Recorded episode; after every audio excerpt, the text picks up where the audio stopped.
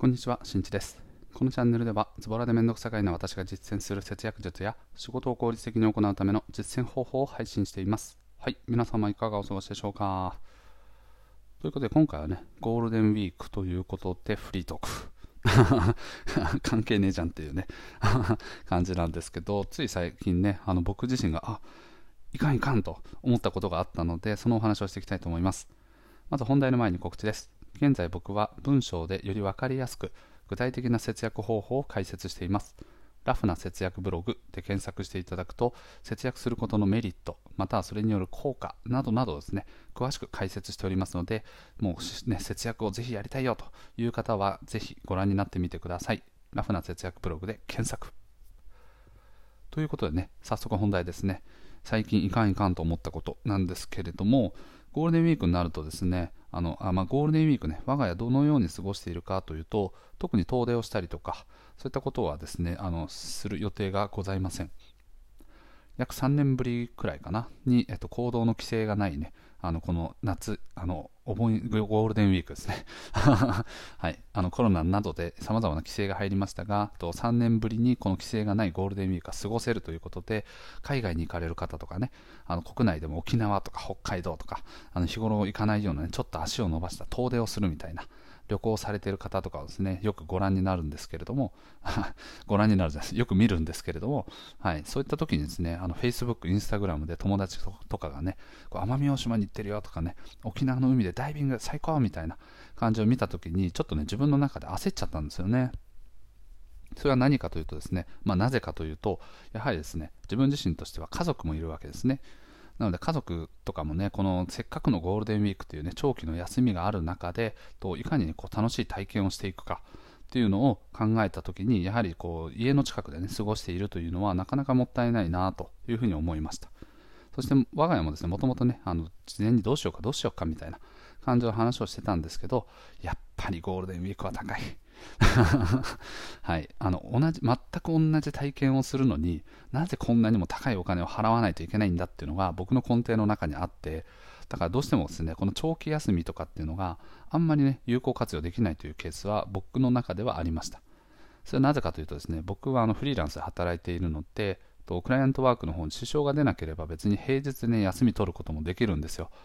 だったら、えっと、もう閑散期とかにねあの3連休とか僕毎週3連休なんですけど、とその3連休を使って、とどっかね、あの沖縄に行ったりとか、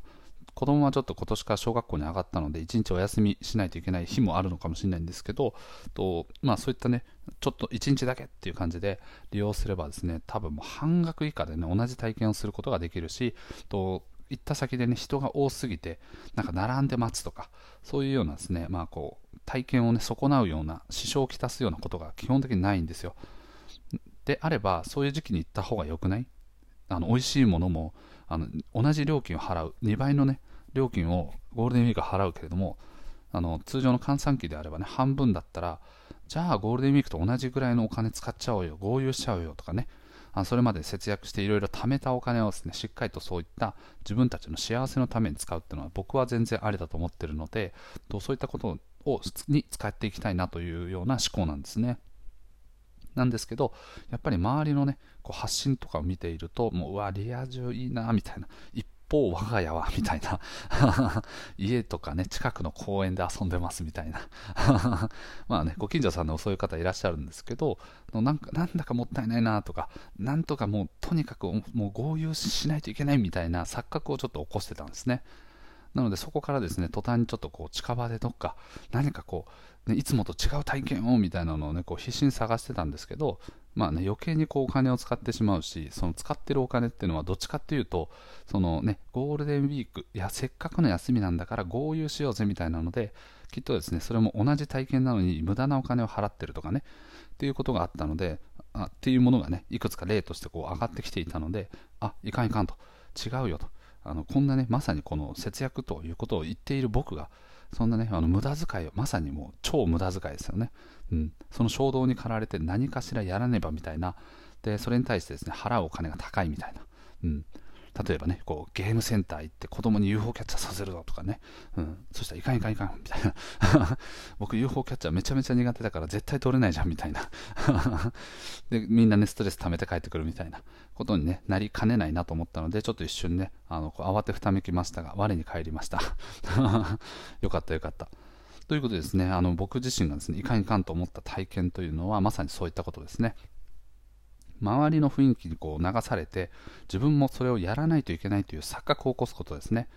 これはですね基本的にまあね自分もそれをいいと思ってるはずなんですよ。旅行に海外とかねあのどっか遠くに旅行に行くことっていうのはいいことだと思ってます、うん、であの別にやること自体に賛成あの反対してるわけじゃないんですよ。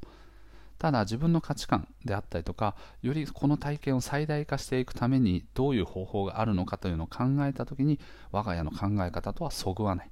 というだけの話なんですね。なので、ただ、やっぱりですね、周りの人たちに流されて、自分たちも同じようにそういう行動をとることに満足しかけていたということですね。うん、これは危ないんですね。これなんか今回はね、休みの日の例えではあるんですけど、これってなんかこう、日常の中でも意外とあるなと思ってて、僕の周りでもですね、あの例えばゲームのね、任天堂スイッチって持っている、持ってない人ってすごい少ないんですよね。でなんで持ってるのかとかね今やってるんですかとかって話聞くとほとんどやってないっていう家とかもあるんですよ。これ多分ね10件中3件ぐらいそんな感じなんですよ。じゃあそれなんでそもそも持ってんだろうっていうのをあの聞くことはできないんですけど 失礼に値するかもしれないんでね。だから僕の中での憶測を考えていくとみんな持ってるからっていうので流されちゃったんじゃないかと思ってるんですね。ちょっと興味のあるゲームね、その興味のレベルにもよりますけど、なんだか最近人気だな。じゃあ、とりあえず買ってみようとか、持ってて損がないから買っておこうみたいな思考で持ってると思うんですけど、この持ってて損はないからっていうのは、これ結構無駄遣いにつながる考え方なんですね。これちょっとね、別の回でお話しましょう。もったいぶりましたけど。うん。なので、はい。そういうのもね、一種の無駄遣いになっちゃって、まあ結局は周りに流されちゃったんじゃないかなというお話でございました。はい。急に切り上げ早いみたいな。あの、これ、また続きはね、あの、次回ですね、翌日分でちょっとお話しさせていただければと思いますので、ぜひですね、合わせて聞いてみてください。はい。ということでですね、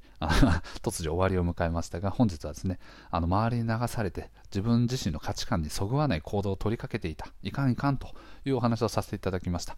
皆さんもですね、周りのムードに流されて、自分は本当はやりたくないのにとか、自分はね、本当にそれを欲しいと思っていなかったんだけれどもやってしまったとかね、そういった経験がある方はですね、今一度周りの情報を一回シャットアウトするという一つ、そのね、という方法も一つね、あるんじゃないかなと思いますので、自分自身の情報の断捨離してみてください。はい。ということで今回は以上となります。最後まで聞いてくれてありがとう。また聞いてね。バイバイ。